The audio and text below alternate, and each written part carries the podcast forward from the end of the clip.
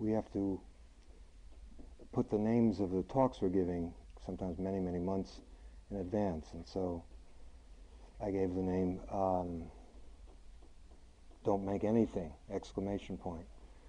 And uh, now I have to figure out what that means, how to fill it up.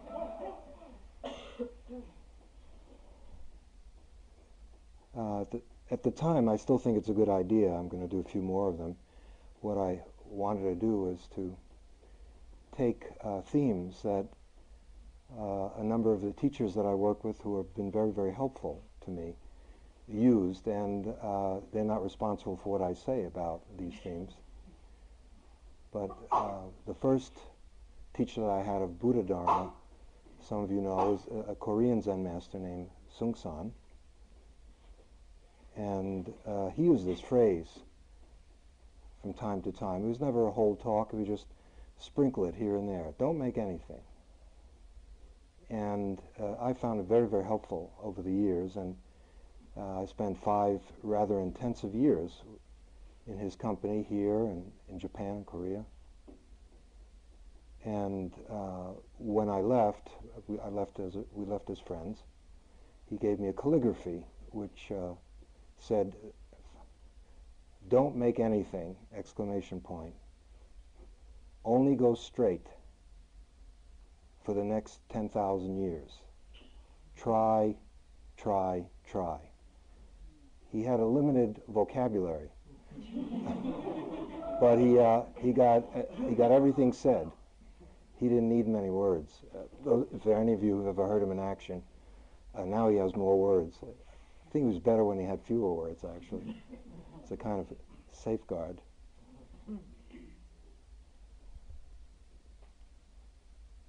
So don't make anything. Sometimes you would say, don't make anything. If you don't make anything, then you can have everything. Have everything. Um, he was the one who uh, initiated me into a certain way of giving Dharma talks. Have any of you been here when George Bowman has given Dharma talks? No. George and I trained with him, and um, for better or for worse, he initiated a certain style of giving a Dharma talk, which sometimes I wished I had not agreed to go along with, uh, which is if you have a theme or uh, what you're going to talk about, that's fine. But um, he said it's like playing jazz. So you have your theme. And what he would ask is that you trust your, what he called don't know mind. In other words, the, meditative mind. Just get quiet. And so you mention your theme. As you can see, I'm stalling a little bit. and so you start blowing these notes. And although you have a theme, you don't fully know how it's going to turn out. And so the whole point is to stay uh, alert and awake and have faith that uh, something will come out of whatever this is uh, that's relevant to the theme? Well, it does, but uh, at some cost emotionally because, and, and at some cost, I think, for you. Uh, it's good because it's spontaneous, so it has a freshness. But there's also a certain amount of anxiety that accompanies it sometimes, like when you have nothing to say. Um, also, you leave out a lot of important things. So it, it's, uh, in a certain way, much more elegant to just get your talk ready, have an outline, Roman numeral one, A, B, C, Roman numeral two, one, two, three, however you do it. And it's all there. But, you know, I've left, talked about the Four Noble Truths and only covered three of them, you know. so once you get going, uh, it has a lot of spontaneity, but content is a little wanting or lacking. Uh, but he insisted on it. I mean, very, and I understand what he what he's trying to do, and so do, and that's so that's how um, George as well, George Bowman as well. Uh, let me give you a feeling for uh, this. Um, don't make anything. There's a uh, a teaching story about a a Chinese master named Layman Pang. Uh, this was in ancient China, and the whole family uh, were enlightened, according to this story. Uh, apparently, they were reasonably wealthy, and uh, they started practicing, and they put all their belongings on a houseboat and sank it in the middle of the Yangtze River. Uh, and then just, they weren't monks or nuns, but they lived almost that way. And someone asked Layman Pang, um, he had heard good things about this meditation practice, and he said, can you tell me something about it? And Layman Pang said, oh, it's very difficult. It's like trying to hit the moon with a stick. The person was taken aback. He went to Layman's Pang, Layman Pang's wife, who was also enlightened, and he said, uh, can you tell me something about this practice? And she said, oh, it's nothing to it, just easy. It's like touching your face while you're washing your face in the morning. So he felt a little bit better. But he was a little confused now, so he went to the son. And the son was also enlightened. And the son said, uh, well, you know, your father says it's difficult, and your mother says it's easy. I'm confused. And the son said, um, it's not difficult, it's not easy. Thanks. Big help. So, in a desperate uh, state, he went to the daughter, who was also enlightened, of course. I mean, I wasn't there, but that's the story. And he told her that he was just uh, really confused, and she said, um, If you make difficult, then you have difficult. If you make easy, then you have easy. If you don't think, then you have no problem. you just see truth exactly the way it is. And uh, that didn't help him so much, but that's the, the gist of the story. Now, practically speaking, what does this mean? The first time I saw its value uh, actually happened, uh, I mean, I saw it many, many times, but uh, personally, um, I was leading a retreat and someone came in and uh, in those days I was a bit more influenced by a certain Burmese style where uh, some of the Burmese teachers uh, still teach this way actually and it has its place but I don't think it works so well in America which is when you're working with the breath to try to get concentrated and they'll ask you uh, how many times in the last sitting did your mind leave the breath and let's say you say 15 then they might say, cut it down to 10. You know, if you do that here, it becomes another PhD program. You know, and everyone goes crazy. So it doesn't work. Or they'll say, when your mind leaves the breath, about how long does it take before you realize that you're not with the breath? And if you say, oh, sometimes it's a minute or two before, you said, cut it down to a minute or 30 seconds. Okay. So um, I stopped, dropped out the cut it down part, but I would still ask people, about how many times did your mind wander away from the breath? And I asked one person, and this person said, I don't remember the numbers, this was a while ago, but they said something like, uh, oh, this last sitting, 20 times within the sitting, my mind wandered away from the breath. It is just so difficult, with a sad face. And, you know, I try to help the person perk up a little and so forth. And then later on in the retreat, someone else came in. I asked the same question, how's it going? And the person said, uh, and I asked, how many times has your mind wandered from the breath? And they said, oh, it's just going great. It's a wonderful retreat. Uh, 20 times my mind wandered 20 times. so one person made difficult, the other person made e easy. Now, I'm not saying which is best, but later I got to know the person who made difficult, and uh, we explored that one. It doesn't end in the interview room because let's say the person makes difficult. This is very difficult. Then uh, after the retreat, they run into friends. Well, what are you up to these days? Oh, I'm practicing insight meditation. Well, what's that like? So, well, it's, it's interesting, but it's very difficult. And not only do they, of course, affect that person, but more and more they're creating a psychology for themselves that weakens them and uh, undercuts their resolve, and before you know it, you have no meditator at all. I mean, they're somewhere else. So you can see this make, don't make. So if you make difficult, you have difficult. If you make easy, you have easy. Um, in more general sense, what this teaching is saying is that uh, don't use the experiences that, that come from, uh, don't use your feelings, your emotions, your thoughts. Uh, don't make them into elements of your story. Do you know what I mean by your story? Right? Is everyone clear about that? Our drama. My life. In other words, where we direct, we produce, and we star in that story. And it's our story. And it's, of course, the story of me, starring me, with a su- supporting cast of me. And all day long it's rehearsing about, I don't know if it ever gets the actual performance, but there's a lot of rehearsing.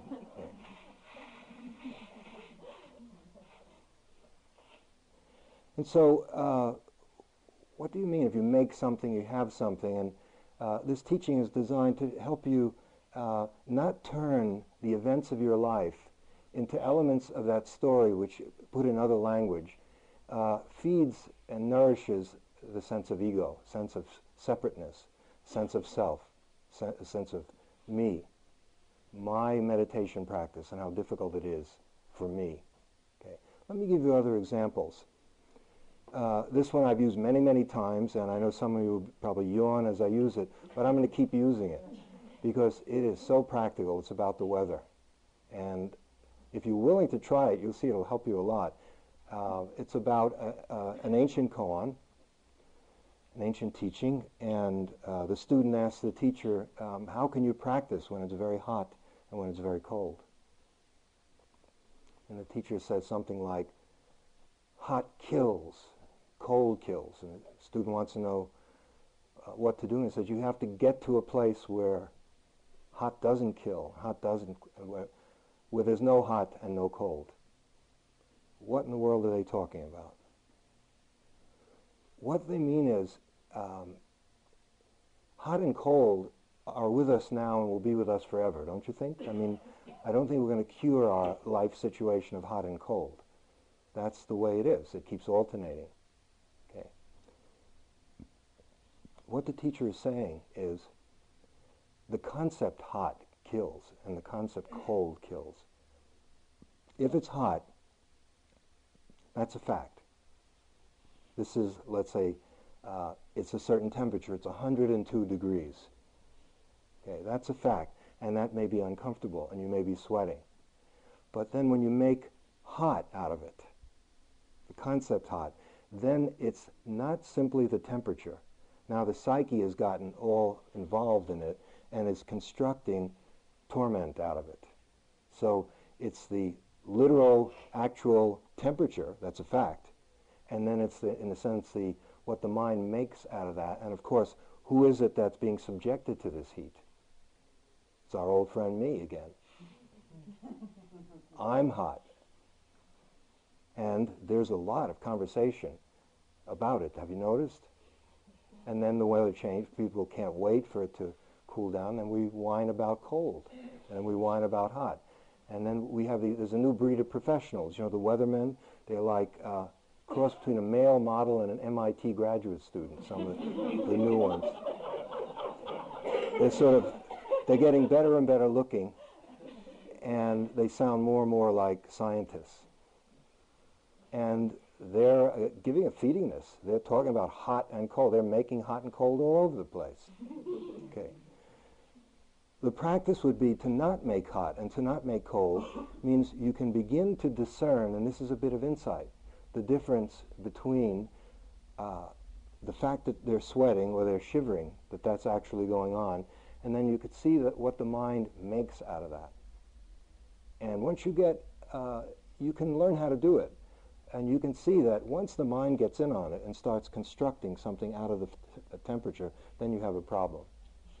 It's not just discomfort.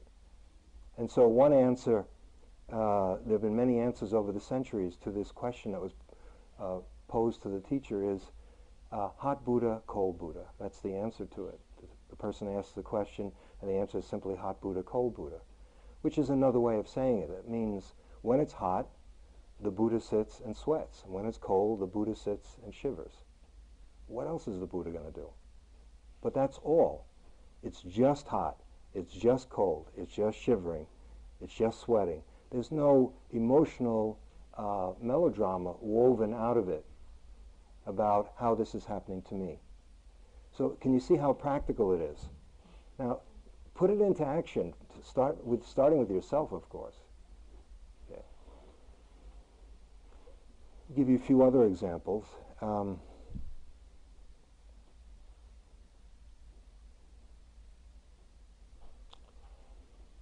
old and young.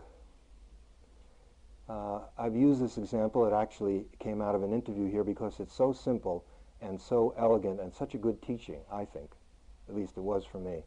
Someone comes into an interview and we start talking and the person, this is not that long ago here, uh, starts talking about, um, we were talking about the first noble truth, the, tr the truth of suffering, of dukkha, unsatisfactoriness in life. And the teaching is when there is unsatisfactoriness in your life to know it. It's not saying life is just suffering. It's not uh, eliminating it that way. When there is unsatisfactoriness, the practice would be to know it. And so this person, we were working with that over a period of weeks, uh, said, um, this morning I woke up, my knee was very, very stiff, and I went from sad to depressed about it. I said, why? What's that about? He said, well, I realize I'm getting old. Okay, so if you make old then you have old. If you make senior citizen, then senior citizen isn't 65. Senior citizen, the, the one I'm talking about, uh, has to do with what you just made. You've made yourself into a senior citizen, which doesn't have to be bad either. I mean, it's just a descriptive term. I have a year to go, so I'm, I'm on the cusp there. Um, but what this person is doing, if we look at it very carefully, uh, there's no question that the body must age. Uh, no one would deny that. But does the mind have to age? I'm not talking about the brain. I know things happen to the brain that are, can be quite uh, disastrous and um, painful. But the mind uh, does not have to age. And so when all that's happening is, when we look carefully at this situation, is uh, you wake up and your knee is stiff.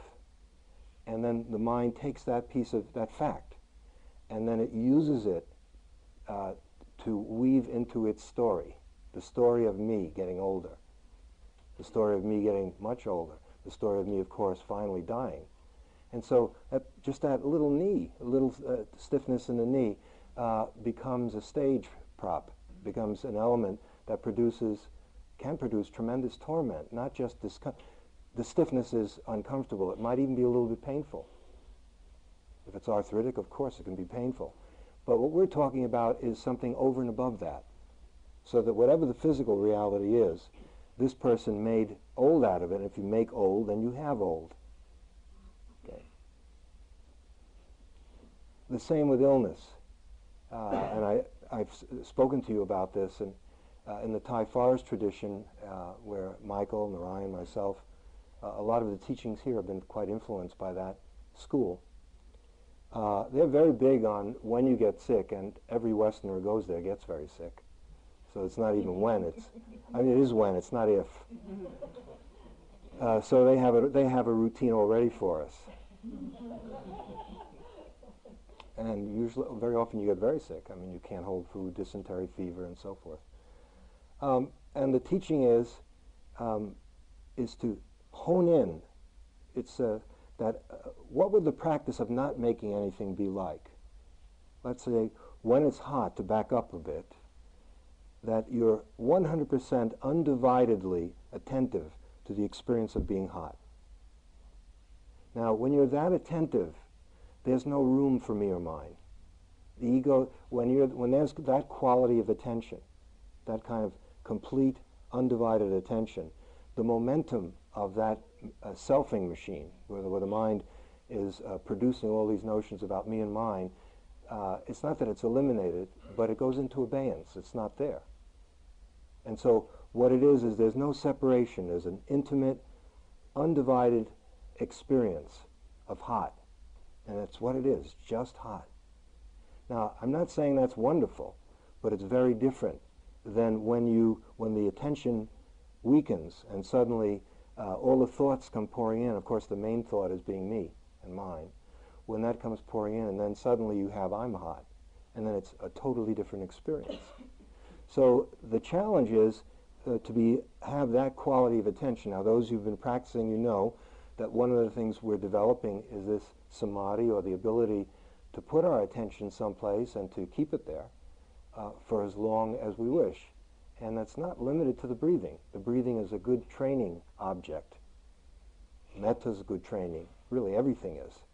Paying attention to how you wash the dishes, all the things we suggest uh, that we do here, uh, helps develop that quality of unwavering, an unwavering uh, capacity to attend. Uh, and the experience of working with unpleasant states, which is, for most of us, I, I think all of us, perhaps the most difficult thing to learn. That is to uh, establish a friendly relationship with states of mind and body that we don't want uh, to be there. And so these, these are two of the main things you're learning if you come to this place. One, how to calm and concentrate the mind on something simple like the breathing, relatively. And the other is um, to not uh, freak out when your experience isn't what you want it to be, but to be able to um, just be there with it and to experience unpleasantness or loneliness or sorrow, etc. Now, uh, this teaching is getting at that. Because if you're able to do that 100% in an undivided way, it's a totally different experience. When it's deep enough, it's called enlightenment. When the Buddha is sitting and sweating, when the Buddha is sitting and shivering, and there's absolutely no reverberation, the mind is not making anything, out of it. That's freedom.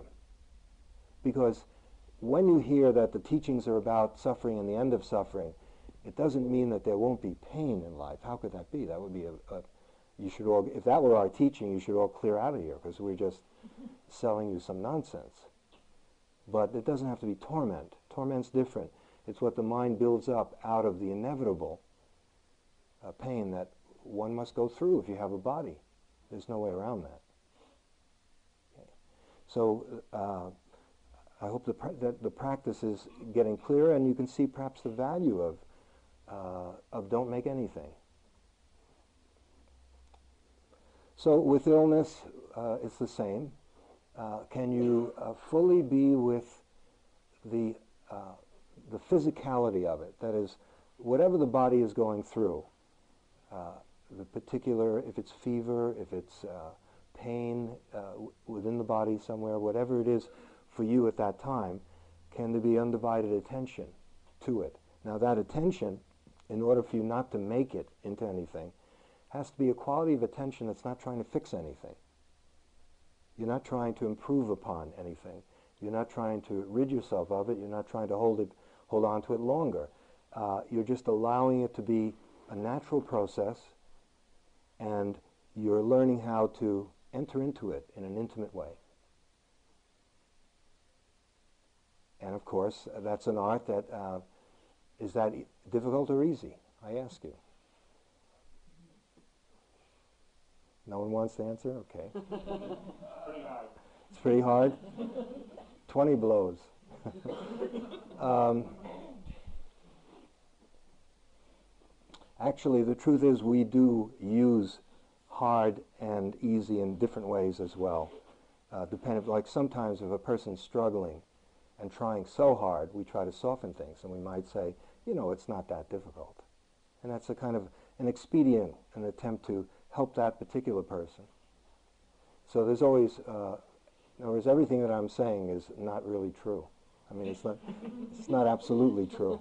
It's kind of true, sort of. Um, see if we can find any other examples. Well, I think it's probably getting across to you. Uh, what else shouldn't we make? Um, the key here is that uh, capacity to be with the way it is. Uh, that ability to uh, not tamper so much with life, uh, to not try to engineer things so that they become what you wanted them to become, but rather to surrender uh, to the illness. It, it, doesn't mean to not do something about it. Let's say if there are medical things to do, of course. You do that, and then, uh, and then you, then it's practice. The practice, it's not that the illness interferes with our ability to practice, because the illness is the practice. That's an important one. It's hard to grasp. If only I didn't feel so sick, I could really meditate. No, the sickness is the practice. That's the t- so that you're moving with it, including perhaps how discouraged you feel. And if you have low energy, then you practice like someone with low energy. Uh, when I was in Korea this, with the same teacher, uh, it was almost a month. There were three of us, and we just couldn't hold our food. Uh, we had dysentery. It was becoming like a nightmare, and there, were, there was talk of maybe we should go home. And I uh, went in and had an interview with, at the time, a 94-year-old uh, teacher. He was carried in uh, to the Dharma hall by four monks and then carried out. He couldn't walk anymore, and he was uh, couldn't see too well, but his mind was really very, very crisp. And so I told him my, my practice then was uh, the question, what am I? You ask this question, not just verbally, sometimes verbally, but mainly without words, just deeply inquiring, what am I? And then you, you look and you listen. It's a way of getting observation going. And you do it, and it can get quite fierce and intense. And I was so weak, uh, and I told him that. And I said, uh, I couldn't do it. It was just very hard. And then he said something interesting. He said, uh, you still have the memory of how you did this practice when you were strong. Uh, you're not strong now. You're weak. You have dysentery. And so it, it isn't, the practice isn't, what am I? Because they would often talk that way to kind of inspire you to do it. You would say, it's, what am I? What am I? okay. You can see he still had some, some marbles going. Yeah. Uh, and it was true. In other words, if you, uh, in that sense, you uh, adapt to the situation. And the situation is you don't have very much energy. But that doesn't mean that you can't practice. It means just that you have to practice like someone who has very little energy. And once you stop fighting, uh, the, the fight is actually between how you should be, which is based on how you were when you were healthy, and how you should be now, and you're not that way. Once you let see through that and let it go, then you don't squander energy on trying to be something that you can't be. And then it's possible to really do something worthwhile with your illness and with the time. Okay? Don't make anything. One that comes up uh, fairly often here and at IMS is people after they've been practicing for a while. I think it's still the honeymoon phase, but it's a very um, positive aspect of the honeymoon phase. In other words, the person really, I really love the Dharma. I love insight meditation. I love this practice. I love IMS. I love CIMC. A lot of love, you know. And, you know, you know down deep, well, we'll see in six months or a year, but okay. Uh, but then the person will, this happens often, perhaps it's happened to you, it certainly happened to me you make Dharma student or Vipassana yogi or meditator, you make that. And then if you make that, then you have basically the rest of the world who are not that. In other words, it's a world of non-meditators. Have you noticed? so virtually everyone out there is not meditating. And then you have this problem of uh, this world where people are noisy and inconsiderate and insensitive and loud and uh, etc., et and so forth. And here am I, the uh, poor, sincere, devoted practitioner, trapped in this ugly, brutal, noisy, loud, meat-eating world. and so, some, in effect, to use the language we're playing with tonight, it would be don't make Vipassana yogi. Don't make Dharma practitioner. In other words, to really be an insight meditator, you have to throw insight meditation out. In other words, the person has made themselves into a something. I'm a Vipassana meditator. In parenthesis, sensitive, devoted, higher values, spiritually oriented, kind, compassionate, and wise. No one will come out blatantly say that, but that's, or at least that's the promise. You know, if I just listen to those people over there and follow enough breaths and do enough lifting, moving, placing, I will be like that. Otherwise, why would you come if there isn't some profit to be turned? Okay. So in order to really do the practice, you have to see that you've made Vipassana meditation. And that's the problem. So you have to, in order to really practice Vipassana, you have to throw it out. Then you're really practicing. I hope this isn't confusing to the really new people. In other words, to really do it, you have to stop doing it. Does that make it even clearer? Yeah. that was cruel. Okay. I'll make it a little bit more uh, accessible. Uh, the ego will uh, dress up as anything you want it to dress up as. If you like Vipassana meditator, fine. It has no, it's shameless. it will become a Vipassana meditator, and it will become very uh, holy in a world of uh, vulgarity and, you know, mundane values. Okay? But it's the same old ego. So the practice would be to see that. You've made that. You've made that out of just this. The practice itself is just the practice. It's just sitting and following the breath. It's being aware of your emotional state, of your bodily condition, of the mind, doing walking meditation, eating mindfully, uh, etc. That's, that's what it is. That in itself is not a problem.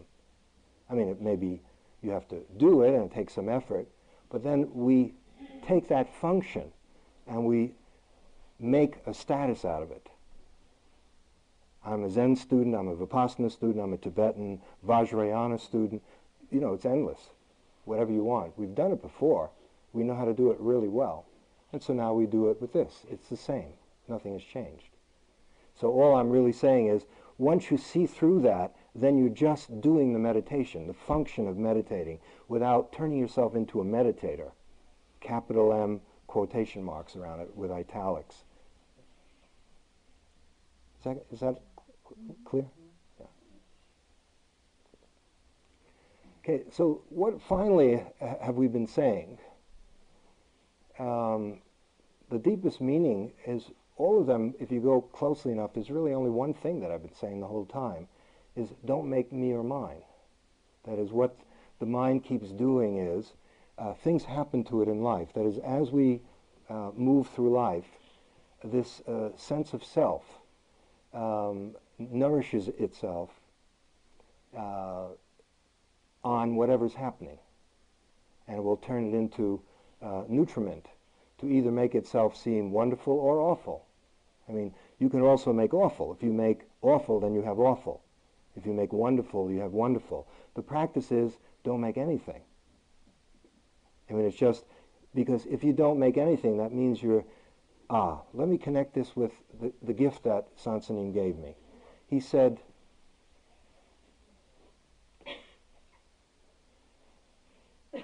don't make anything, only go straight for 10,000 years. Okay, what does this only go straight for 10,000 years? What in the world is he talking about? It's hyperbole, you know, and it's more in Mahayana Buddhism, where, you know, 12,000 billion eons ago uh, we were this and that. It means a lot. You know, it means really do it. Uh, what does it mean to go straight? Think of a track of a train. Um, when you're on the Dharma track, the Dharma track uh, is such that you're not making anything out of anything. That is, you're being aware of exactly what's happening. You're fully in touch with your experience as you have the experience. That is, as we live out our life, we humans have this wonderful, remarkable capacity to be aware of it. In the process of living, we can also be sensitive to the living as we do it. It's quite an extraordinary ability that we have, and it can be developed if you practice it. That means you're not making anything out of anything, you're just intimate with your experience as you live through life. In one breath, if suddenly you get caught up in something and you make it into something, that means the ego suddenly grasps onto something and uses it, appropriates it to deepen its sense of being a solid, enduring self. In that moment, the train has gone off the Dharma track. and now it's on the mind track. And then you see it, and then it falls away, and then you're awake again, uh, and now you're back on the Dharma track. And our life is kind of going on this train, going from one track to another. In a certain sense, when we're on the mind track, it's like a dream in, day, in daytime. Because uh, what's happening is we're imagining what's happening. Because what is happening is thought is, what, what thought does is it jumps out in front of us and it tells us what's happening and then it runs back and hides as if it had nothing to do with it. And then we think we're talking about absolute reality and truth. Uh, well, what do you mean it's, uh, it's this way? It's difficult. Oh no, that's, it's just difficult, let's face it. Well, what do you mean? Well, that's a concept, difficult. Or easy, or whatever else you want to talk about. Thought throws it out as if this is the way it is, and then runs back, hides, and then you think you're talking about the truth, where really it's opinions. Uh, it's based on your conditioning, it's based on your accumulated knowledge, a lifetime of study, and you know, everything that has happened to you. Okay, it's not clear seeing. Very close to what don't make anything is the term beginner's mind, don't know mind, freshness, innocence, empty mind, silent mind, a lot of terms for it. They're all really the same.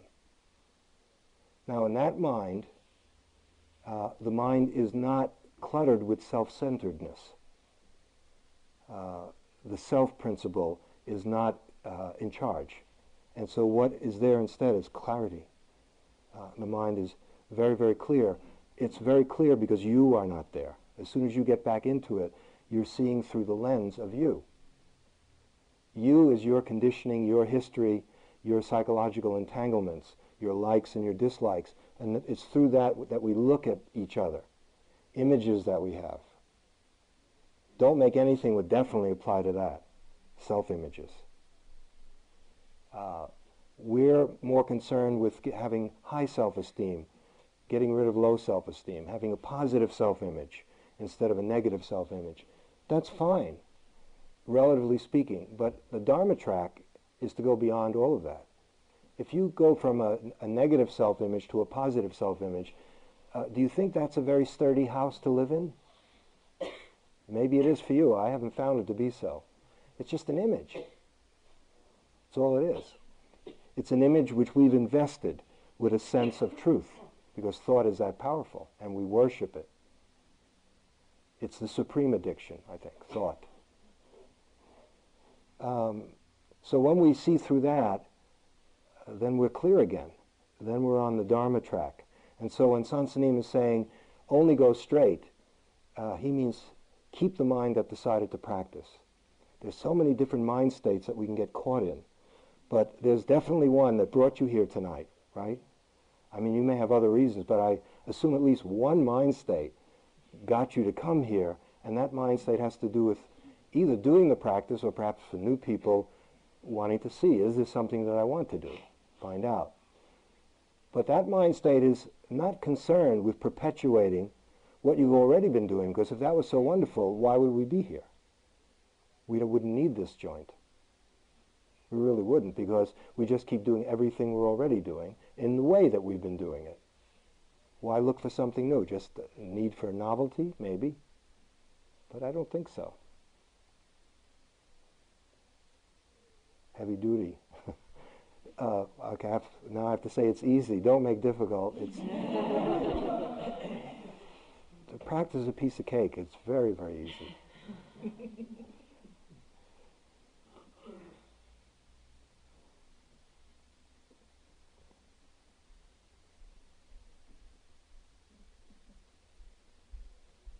So you can see that we have uh, within our own capability uh, our own happiness.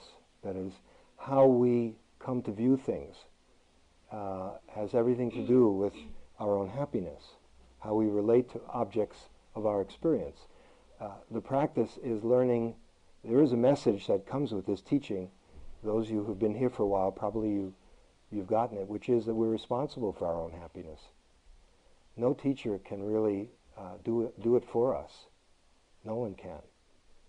And what it's saying is, whatever your condition is, and in this practice, you start exactly where you are. That's the perfect place to practice and to start.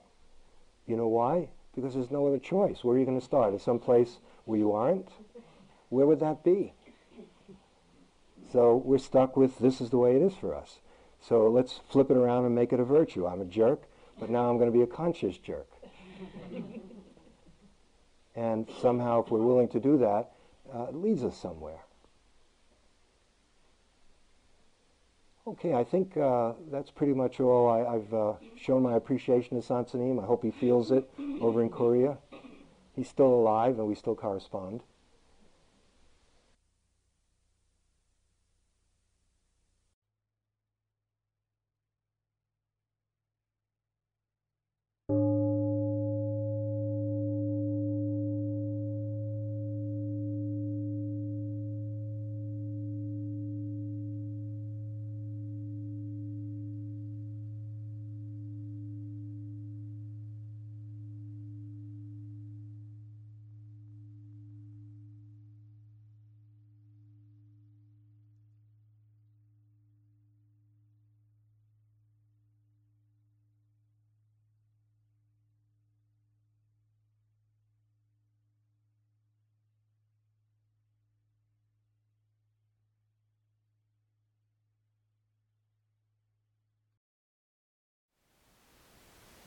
Thank you for listening. To learn how you can support the teachers and Dharma Seed, please visit dharmaseed.org slash donate.